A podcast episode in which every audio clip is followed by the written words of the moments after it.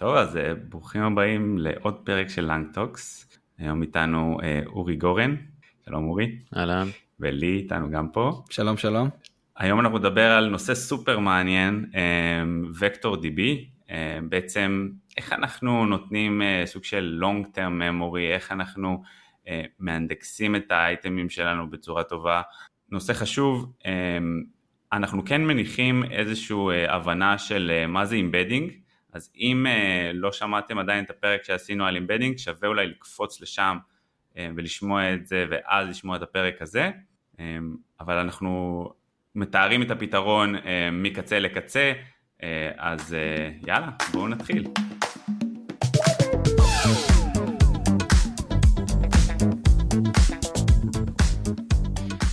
אז היום מצטרף אלינו אורי גורן. אורי, בוא תציג את עצמך, ספר לנו קצת עליך. אהלן, נעים מאוד, אורי גורן. Uh, אני מתעסק במערכות המלצה די אקסקלוסיבית, משהו כמו בחמש שנים האחרונות, אני בהכשרתי, אם אפשר להגיד את זה היום, איש NLP, אה, מתעסק בתחום NLP המון זמן, אה, רשמית גם אה, התחלתי דוקטורט, למרות שאני מקווה שיסתיים טוב, ומנחה את פודקאסט ה-explainable יחד עם תמיר נווה על Machine Learning באופן כללי, ולמחייתי אני מוביל את ארגמקס, חברת ייעוץ בתחום מערכות ההמלצה. מעולה, אז uh, היום אנחנו נדבר uh, שלושתנו פה על וקטור uh, DB, uh, על כל ה... אה, על, על איך, איך בוחרים בעצם וקטור DB, על, על האספקטים הטכניים שלו יותר, אבל בואו נתחיל מהשאלה הפשוטה, אני בונה היום אפליקציה אה, מבוססת LLM, אה, בואו ניקח דוגמה ל-use case ספציפי, השאלה שאני, שאנחנו רוצים לענות עליה זה למה בכלל צריך vector DB, אז נגיד שה-use case שלי הוא, אני רוצה בעצם לשווק לאנשים בלינקדין, ויש ככה יש לי איזשהו דאטאבייס של, אנש, של פרופילים של אנשים, ויש לי את התמונות שלהם, ואולי גם כמה מהפוסטים שלהם.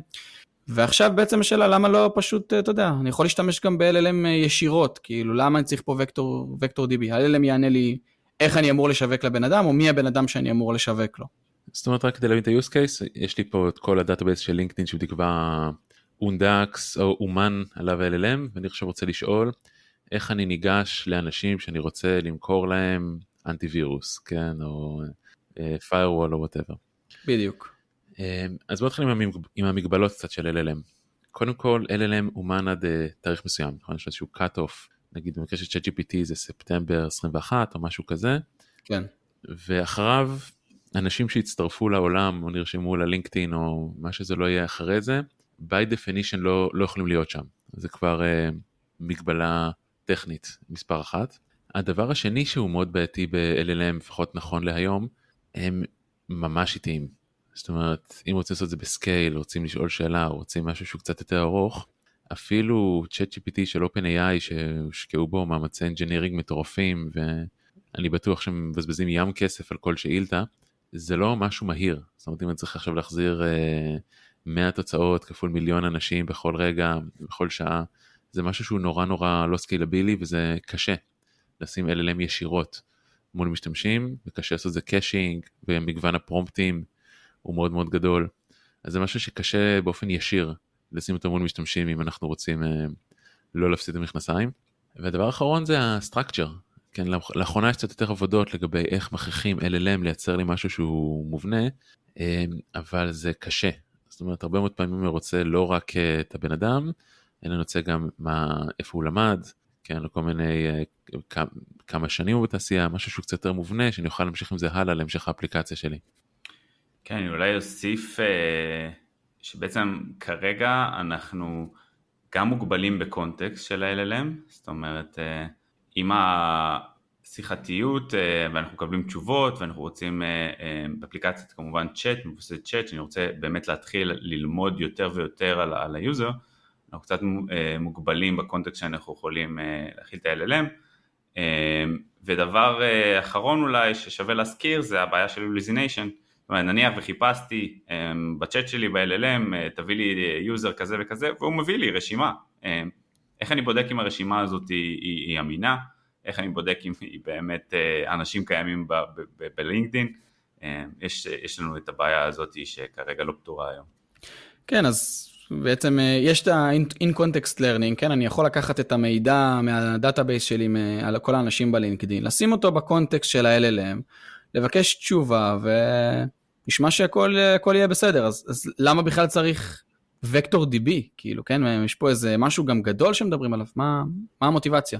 אז קודם כל אתה סוג של uh, המצאת, הגית את אחת הפילוסופיות uh, לשילוב של וקטור DBs ב-LLM, מה שנקרא RAG, Retrieval Augmented Generation, שהוא להגיד, היי, hey, יש knowledge cut-off איפשהו, ב-2021-2022, בוא נעשיר את זה במידה עדכני, אבל גם במקרה של לינקדאין, כן, זה צץ מישהו חדש לעולם, גויס מישהו חדש לחברה, צריך לחפש את המקור חיצוני, נגיד ב-database של החברה, להוסיף אותו ל-prompt, ואז לשאול, hey, הנה ג'ון שהצטרף לחברה ב-2023, תן לי אנשים דומים לג'ון.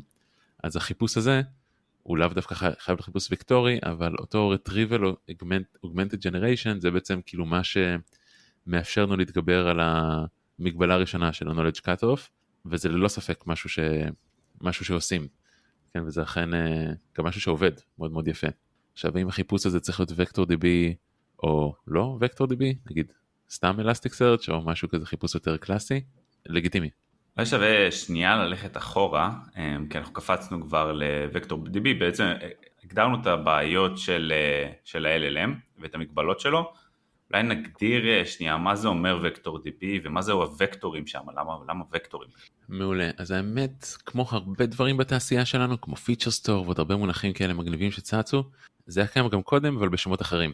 כן, אז uh, למשל, uh, אני יצא לי לעבוד ביאהו לפני שמונה שנים, משהו כזה, והיה שם איזשהו כלי פנימי כזה בשם Vespa, שלימים יצא ונהיה open source ונהיה vector DB. אז לא קראנו לו ככה, אבל זה ממש אותו code base והכל אותו דבר. והרעיון הוא כזה, אם אני צריך לחפש מסמכים, כן, מסמך יכול להיות גם תמונה לצורך העניין, אבל אם אני צריך לחפש אה, מסמכים בתוך מאגר מאוד מאוד עצום ולהחזיר לפי רלוונטיות מהר, זה קשה ב-scale משני הצדדים, גם שה-scale של כמות ה-requestים מאוד מאוד אה, גדול, נגיד כל שנייה מישהו אומר לי hey בוא תביא מודעה, ויש איזה 170 אלף requestים כאלה לשנייה, וגם שה-scale של מסמכים מאוד מאוד גדול, נגיד שהיא כל ויקיפדיה. אז זו בעיה שהיא קשה. עכשיו, איך ניגשים אליה?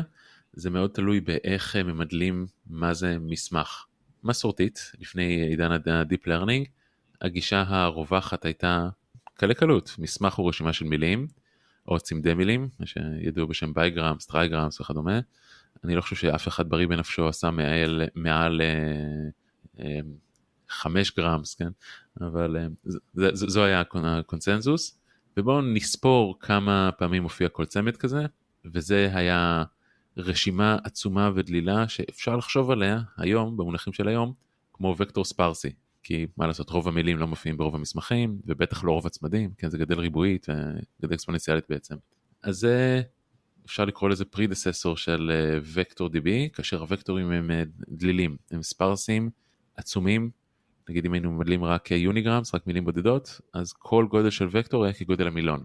עם עידן ה-deep learning, גישה אלטרנטיבית הייתה אחלה, בואו לא נמדל מילים, אלא embedding של מסמך, או embedding של מילה, או embedding של תמונה. נעשה חיפוש שהוא בעצם dense, אה, אה, צפוף, משהו שרוב המילים הם, אה, רוב המסמכים הם מופיעים בווקטור בגודל קבוע, שרוב הערכים שלו הם non-zero, נגיד ב-word2vec פתאום כל מילה מתמפה לוקטור גודל 300 נכון? זה היה סטנדרט ואפשר גם פחות. אז זה בעצם uh, המונח החדש לקונספט uh, ישן. אוקיי, אז, אז די ברור. אז בעצם אנחנו צריכים את ה-vector DB כי אנחנו רוצים לייצג מסמכים דומים אה, אם זה מכילים תמונה לא מכילים תמונה לא משנה יש לנו data אנחנו רוצים שהמחשב ידע גם שהם דומים ווקטורים זה פשוט דרך שהמחשב יודע לעבוד אז אנחנו בעצם רוצים למפות מסמכים דומים לוקטורים דומים, לשמור את זה ככה שהמחשב שהוא ירצה להביא מסמכים דומים, שאנחנו נדרוש שהוא יביא מסמכים דומים, הוא בעצם מחפש בוקטורים ויביא וקטורים דומים ואז חזרה ימפה לנו את זה לשפה שאנחנו מבינים שזה השפה של המסמכים. אחלה, אז השתכנעתי שאני צריך וקטור uh, DB בשביל, ה... בשביל האפליקציה שלי, אבל uh, יש לי מלא אופציות, כן? אני... היום אני עובד כבר עם Postgres, uh, ויש להם איזשהו feature כזה של uh, אה, pgvector, שאני יכול ממש אה, מהר לקבל את היכולות האלה. יש providers אה, אחרים כמו Pinecone ו-Chroma DB, איך אני מבין את מי אני אמור לבחור? מה, מה ה-featureים שאני אמור להשוות בין כל אחד מה-providers האלה? אז האמת שבלי לעשות אסוציאציה לאף vendor ספציפי, אני חושב שחיפוש וקטורי הוא העתיד. זאת אומרת, אני באמת ובתמים חושב שלכל database רלציוני יהיה איזה תוספת ל-syntax של SQL שיהיה אפשר לחפש גם וקטורי וגם uh, טבולרי רלציונית קלאסית וזה באמת משהו שהוא הכרחי. כן, זה בדיוק ההשלמה לחיפוש לפי תמונה, לחיפוש לפי טקסט, השימושים הפרודקטיאליים שלהם כל כך גדולים ואין היום uh, מענה טוב אמיתי ב-database רלציוני אז uh, לחלוטין אני חושב שלשם זה יגיע. לגבי השיקולים בתוך הבנייה והארכיטקטורה של vector DB אז יש כמה.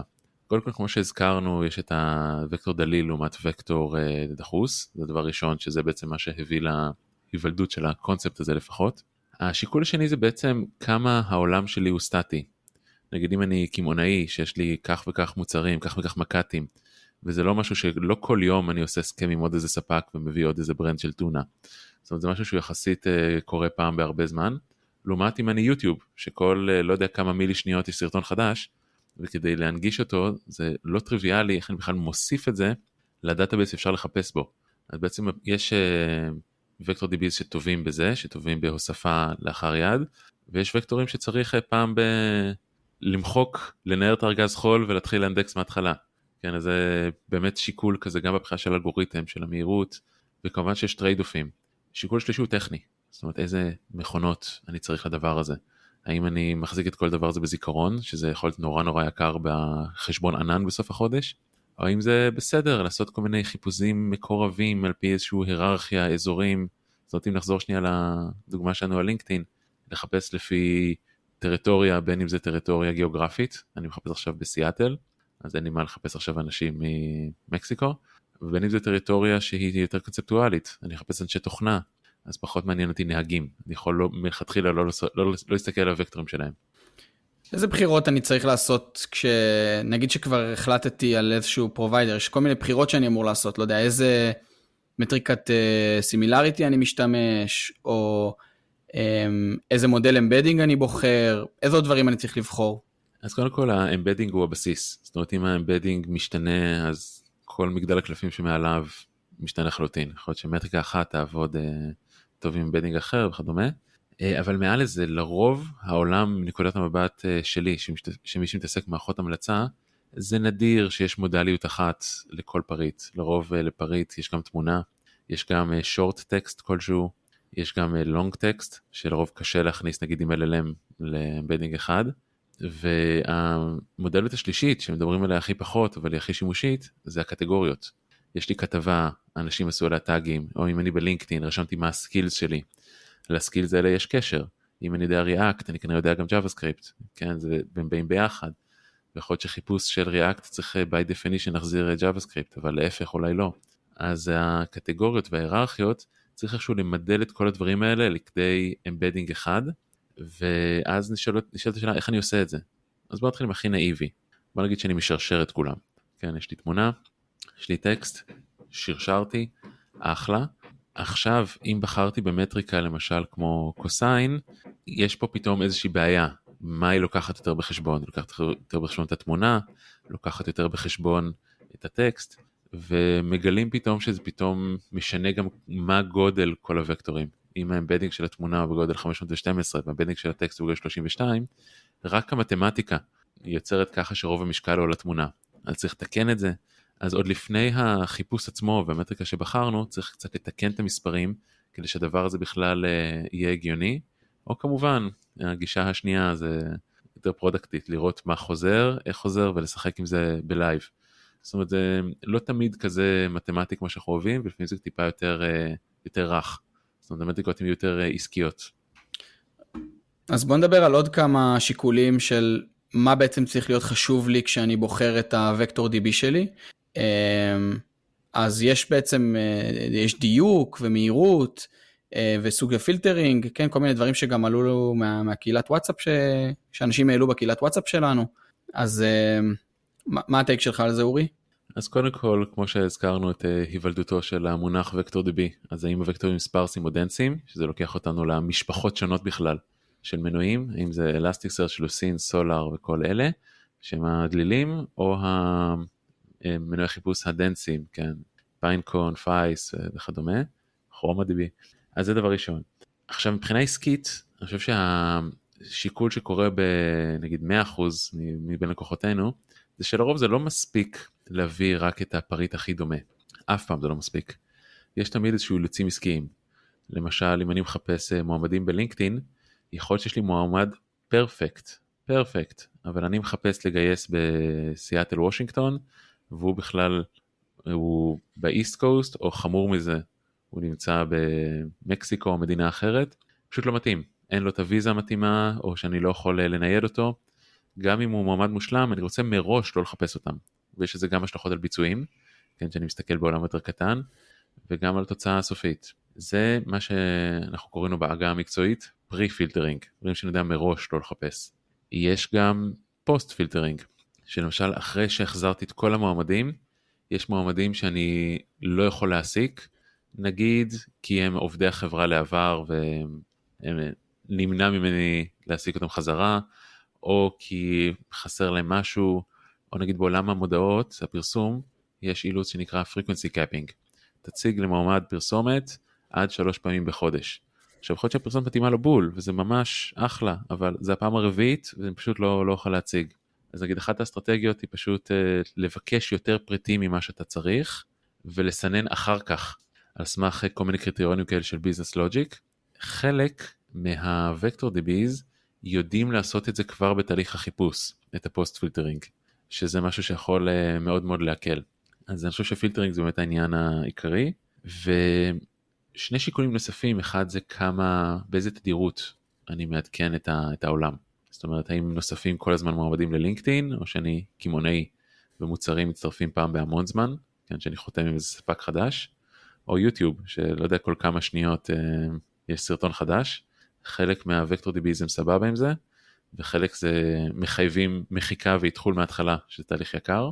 ודבר אחרון, זה הרבה מאוד פעמים אין קשר של one to one בין וקטור לבין פריט. יכול להיות שמסמך אחד נורא ארוך יהיה עשרה וקטורים, ואז צריך איכשהו לעשות את האגרגציה הזאת, האיחוד הזה ביציאה. אז גם חלק מהוקטור דיביז יודעים לטפל בזה ו- וחלק לא. אז אולי אה, קצת להזכיר לגבי המהירות, אז אה, נגיד שרוב הוקטור דיבי האלה הם עושים אה, אלגוריתם שנקרא Approximate Nearest Neighbors, ובעצם שזה פשוט תביא לי את השכנים הכי קרובים לוקטור ובעצם אבל לחפש את זה בסביבה מוגדרת, לוקאלית יותר, קטנה יותר, ככה שזה יהיה יותר מהיר. אה, אז זה משפיע על המהירות, אם הפיצ'ר הזה נתמך, אז זה משפיע על המהירות. יש בנצ'מרקים שבעצם אתם יכולים להיכנס לאתר שנקרא annbenchmark.com שמביא בעצם את ה... סוג של benchmark של מהירות על כל ה open source vector DBs ועוד דבר שמשפיע על המהירות יכול להיות אה, האם זה GPU support בעצם בסופו של דבר אתם יכולים לחשוב על זה שזה השוואה בין וקטורים, יש שם, אה, יש שם פעולות על וקטורים, הדבר ש-GPU מצטיין בו זה מכפלה, מטריצה, אה, מכפלה של מטריצות, השוואה בין וקטורים, דברים כאלה, אז אם יש איזושהי תמיכה ב-GPU אז זה מאפשר לנו מהירות יותר, יותר גדולה. מעולה, כן. והנקודה האחרונה שאולי נדבר עליה, זה הנושא של ונדור לוקינג, כן? עכשיו אה, עשיתי, עשיתי מחקר מעמיק והגעתי לאיזושהי מסקנה, ואיך אני יכול להיות בטוח שזה, כאילו, האם אני, האם אני אה, יכול לוודא את עצמי שאני לא עושה טעות, אה, והאם אני יכול לחזור בי מהטעות הזאת? אז קודם כל זו שאלה מעולה, כי נכון לעכשיו שהעולם הזה הוא יחסית צעיר, אז יש לנו באמת המון המון APIs שונים, כל vendor עושה דברים טיפה שונה, וקשה באמת לייצר סטנדרט. אני באופן אישי חושב שהעתיד הולך לכיוון שזה יהיה כמו שיש SQL, ופחות או יותר שפת SQL היא אחידה בין אה, כל הוונדורים, כן? בין אם אני עובד עם Postgres, Oracle, MS, MS SQL Server, פחות או יותר אותו דבר, יש דיאלקטים טיפה שונים, אבל פחות או יותר ברוב המקרים הדיאלקט הסטנדרטי יעבוד כמו שהוא. זה יגיע גם לעולם החיפוש וקטורי, ואנחנו רואים כמה מאמצים יפים, אז אחד מהם כגילוי נאות, גם אנחנו כתבנו איזה שכבה, בגלל שאנחנו עובדים עם הרבה לקוחות, והרבה לקוחות משיקולים שלהם בוחרים וקטור DBs אחרים, כתבנו איזה ספרייה בשם וקסים, שהיא בעצם מנסה לייצר API יחיד לדברים שלנו אכפת מהם, כחברת מערכת המלצה, אה, כדי שיהיה לנו API יחיד ונוכל להחליף את ה-Backend, אבל ספרייה טיפה יותר ידועה, נגיד בשם LangChain, גם יש להם שכבה שבעצם עושה אבסטרקציה. אנחנו עושים חיפוש וקטורי, עובדים עם LangChain, והם תומכים ברשימה מאוד מאוד ארוכה של vector DBs, כדי קצת להקטין את ה vendor lock. יחד עם זאת עדיין יש פיצ'רים שקיימים בוונדורים אה, אחרים ולא באחדים ולא באחרים שצריך לקחת בחשבון. אז קצת על best practices בעצם איך אני איך בונים את ה pipeline איך בונים את המערכת שסובבת סביב ה vector DB אז דבר ראשון אה, ומרכזי שצריך להחליט עליו זה מה המודל embeddings שה vector DB שלנו רץ עליו.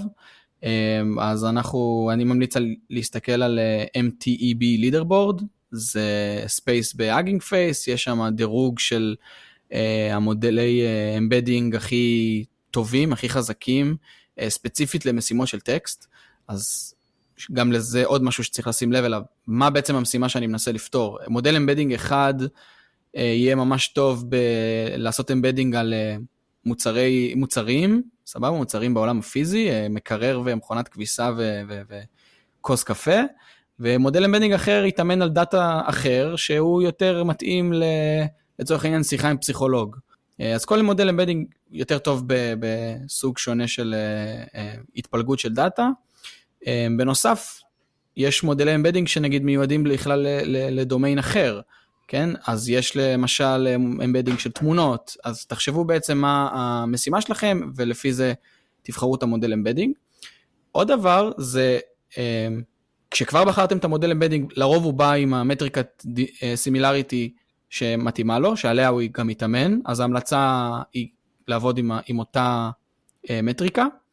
אה, וההחלטה בסוף על המודל embedding היא לא החלטה, כי אתם לא מחויבים לזה. ברגע שהתחלתם ועשיתם איזושהי בחירה, יש לכם איזשהו pipeline שבסופו אה, אתם יודעים אה, להעריך את הרמה של הביצועים של הבחירה שעשיתם אה, מבחינת ה embedding, ואפשר לקחת אפילו כמה מודלים ולבדוק אותם במקביל, ולפי זה, לפי בעצם הביצועים בסוף, להחליט מה המודל embedding שהכי מתאים לכם. לא שווה קצת לדבר על ה pipeline הזה, אז אז ברור, הוא מתחיל מהלב, מלבחור את המודל ה embedding הנכון, ודרך אגב, זה לא חייב להיות מודל embedding אחד, הרבה פעמים ה-use cases זה שאנחנו בוחרים כמה מודלי embedding ובעצם אה, מאנדקסים את זה, אה, מאנדקסים כל document עם אה, כמה וקטורים. אז בואו בוא נתחיל, נגיד, נניח ויש לנו מסמך מאוד מאוד ארוך, ואנחנו רוצים לאנדקס אותו, לרוב מה שאנחנו עושים בגלל מגבלת context דרך אגב שיש למודלי embedding האלה הם באמת יכולים לקחת context מוגבל באורך שלו אז אנחנו עושים איזשהו תהליך שנקרא splitting ב LangChain למשל יש מה שנקרא text splitting אז אנחנו באים ולוקחים מסמך ארוך ובעצם מחלקים אותו לצ'אנקים ואז אנחנו משתמשים בצ'אנקים האלה כ... כמייצגים של אותו מסמך ובעצם ה document הזה יהיה לו multiple embeddings אוקיי? אז אה, גם אם יהיה לנו מודל embedding אחד, עדיין יכול להיות שיש ייצוגים שונים בגלל שהם בעצם אה, אומרים שזה המסמך וזה צ'אנקים של המסמך. יש כל מיני אסטרטגיות דרך אגב, אפשר למשל לקחת אה, את ה embedding של chunk הראשון ואז להכיל אותו embedding של ה chunk השני, שככה יהיה לנו איזושהי המשכיות. בסופו של דבר אנחנו צריכים איכשהו לחלק איזשהו מסמך ארוך לצ'אנקים, לעשות את האינדוקס הזה עם ה... vector embedding ולהכניס את זה ל vector DB שלנו. אז אני חושב שזה משהו ששווה לעשות את double click עליו. אמ, קודם כל, אכן היחס של אחד לאחד בין וקטור ב database לבין פריט אה, הוא לא קיים מכמה סיבות. או באמת שפשוט אה, המסמך ארוך ופיצלתי אותו לחלקים, chunking, ואז תמיד יש את השאלות, ויש הרבה מאוד מחקרים, איך אני מפצל, האם אני מפצל לפסקאות, האם אני מפצל בצורה חופפת, האם הפוך, אני רוצה שיהיה איזושהי חפיפה בין אה, טקסט לטקסט, ועוד סיבה לפיצול הזה, זה נגיד מה קורה אם זה מסמך הוא מורכב, זה נגיד פריט בסופר, יש לו גם תמונה, יש לו גם טקסט, ויש מודלים, למשל כמו קליפ, שיודעים להביא את התמונה ואת הטקסט לאותו מרחב פחות או יותר, ואז יכול להיות שמפריט אחד יהיה לי וקטור אחד מהתמונה שלו, וקטור אחר מהטקסט שלו, והם שניהם אמורים להיות מעופים לאותו מרחב, ושוב היחס הזה נעלם. ותמיד גם יש את האפשרות אה, לקחת את המולטי מודליות הזו ולשרשר אותה בוקטור אחד, ואז יש כל מיני דקויות שצריך לשים לב, מה שמחזיר אותנו לי קצת לדיון שלך על המטריקה. אבל זה החלק הראשון. זה בעצם מה שמזין לי את ה-Vector Search, אז יש את ה-Vector Search שמחזיר לי את ה-K-Nearest Neighbors, ובסוף בסוף בסוף בצד השני של המערכת יש את ה-user שאמור לקבל את זה, אבל יש את השלב באמצע של עכשיו אני ביקשתי 100 פריטים, קיבלתי אומנם 100 פריטים, אבל הם לא, 100 וקטורים סליחה, אבל הם לא 100 פריטים. יכול להיות שאני אקבל חמישה וקטורים לפריט מספר 1, עוד שלושה וקטורים לפריט מספר 2, עוד 12 וקטורים לפריט מספר 3, והמרחקים שלהם, וקטור DB כאמור מחזיר לנו וקטור, וכמה הוא היה קרוב לשאילתה שלי. אז פתאום גם המרחקים שונים. החמישה הראשונים, אחד היה במרחק 1, אחד במרחק 2, אחד במרחק 3, השלישי במרחק 400. איך אני משקלל את כל המידע הזו, את כל המידע הזה לאיזושהי תשובה שיש לה משמעות עסקית. כי נגיד אם נחזור לעולמות מערכות ההמלצה, במערכות ההמלצה אני צריך לאכלס נגיד אה, מספר קבוע של אה, מקומות. כן, יש לי באתר ארבעה סלוטים, אלה הפריטים for you, צריך לאכלס אותם. עכשיו, קיבלתי חזרה 100 וקטורים שהם משויכים למשהו כמו 12 פריטים. הפריטים האלה חוזרים על עצמם במרחקים שונים, במיקומים שונים. איך אני בסוף מקבל החלטה מה אני מציג, איך אני עושה חזרה אגרגציה לכל המידע הזה, וזה חלק שהוא סופר פרקטי, אנו נתקלים בו ב-100% מהמקרים במערכות ההמלצה, ואני חושב שהם מדברים עליו הכי פחות באקדמיה, כי הוא כאילו פחות מעניין וקצת יותר עסקי. אני יכול להגיד בשורה או שניים, נגיד, מה אנחנו עושים. אז הדבר הכי נאיבי זה פשוט לספור. כן, חזר לי פריט אה, מספר 1 7 פעמים, לעומת פריט מספר 2 שחזר 8 פעמים, אז פריט מספר 2 צריך לתעדף אותו, לעשות לו re-ranking, מה שנקרא, במקום יותר אה, גבוה. אפשרות שנייה זה גם להכניס פנימה את ה... איזשהו prior knowledge. אני יודע שקטגוריה של מכונות קפה יותר פופולרית ממוצרים אלרגניים, אז ניתן לזה איזשהו בונוס, למרות שהוא הופיע רק 7 פעמים ולא 8, לדרג את זה יותר גבוה. כן, זה בעצם הרבה מקום uh, ליצירתיות. הדבר האחרון אולי uh, זה איך אני מכמת את האיכות של התוצאות שלי.